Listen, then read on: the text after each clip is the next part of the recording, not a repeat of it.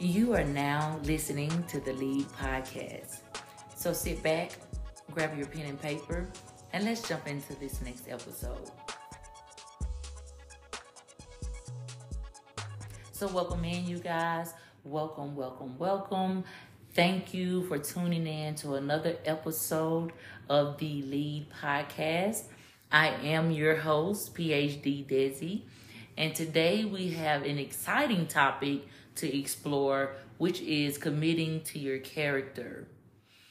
Now, in life, it is crucial to embrace and fiercely embody those value traits and goals that truly define who we are.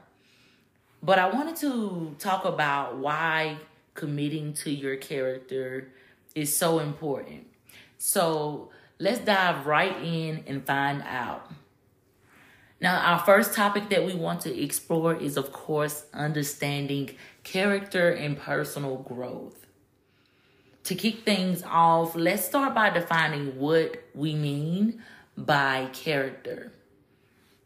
As I've explained many times before, character refers to the sum total of a person's qualities, value, and strengths that distinguish them from others. It is somewhat a unique identification and a blend of your virtues and flaws that shape your behavior and choices. So, one thing you want to think about when committing to your character is what that would look like. And by committing to your character, you will learn how to establish a clear sense of self and direction. Um, and that's when we commit to our character and we enhance those self awareness and begin to align our thoughts and actions and goals for our true essence. Now, another topic that kind of blends in with committing to your character is the benefits of commitment right? We we've all been in some type of commitment whether we're committing to the gym whether we committed in a relationship. But of course committing to your character is not just an abstract concept. It brings a some real life benefits for your well-being. For instance like committing to our character we can develop a sense of integrity. Uh, we become more authentic and we are perceived as trustworthy individuals. Um, with of course, you'll have your strengths will broaden and your relationships as well. You will build stronger bonds within your relationship. So, of course, by consistent consistently living out in our true values, we gain a sense of inner peace and fulfillment, which in results, committing to our characters can also promote resilience and emotional well being. And I know we all want to be there. So, when we're committing to our character, it is helping us navigate these challenges and set setbacks more effectively. Now, I know you're like, PhD Desi, how do you do it? Where do you start? Next, we're going to talk about some strategies for committing to your character. So, now that we understand the importance of committing to our character, let's discuss some practical strategies for doing it. And here are some things that I implement in order to help me with those things. Self reflection, for one, is number one.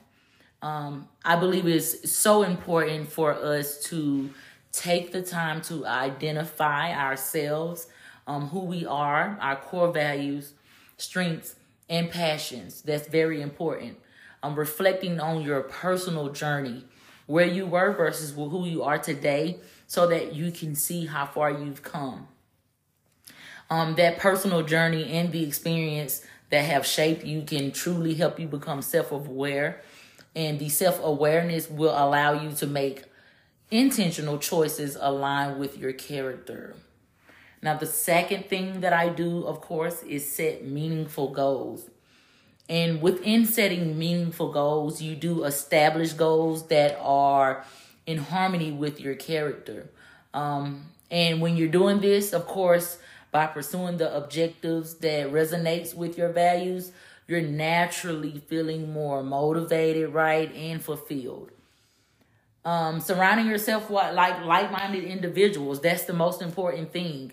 Um, i know we feel like hey i'm a very strong-minded person and you know my friends don't make me but i know we've all heard that saying before birds of a feather flock together. So it's very important that you surround yourself with like-minded individuals for where you're trying to go. Um, seek out a supportive community that aligns with some, some of your characters of course, engage with people who share um, similar values um, that will reinforce your commitment and create an environment for you to grow. Um, and that's important, you guys. I want to just talk about that for a minute. Creating an environment that would allow you to grow. Um, if you're around family, if you're around friends, if you're around coworkers, if you're around relationships, spouses, partners, that that's an environment and it's not allowing you to grow and be the person that you need to be, that's a problem, you guys. So, understanding how important it is to create that environment for you to grow, right? A, they say a flower can grow in concrete, but it can't grow in a lot of other places, right? In the fridge or in the trash. So, your environment matters. Um, another thing that I do is implement challenges and how I like to overcome them. Um, me personally, you guys, I feel like if I'm not being challenged, that I'm I'm not growing. And I don't know if anyone else feels that way, but the challenges and the obstacles help you as well whenever you're learning and committing to your character. And of course, it may sound easy, like, oh, yeah, I deal with challenges. But the journey, of course, in life is not easy. Nothing you do is easy. No challenge will be easy. So think about some of the common obstacles and strategies that you could use to overcome them.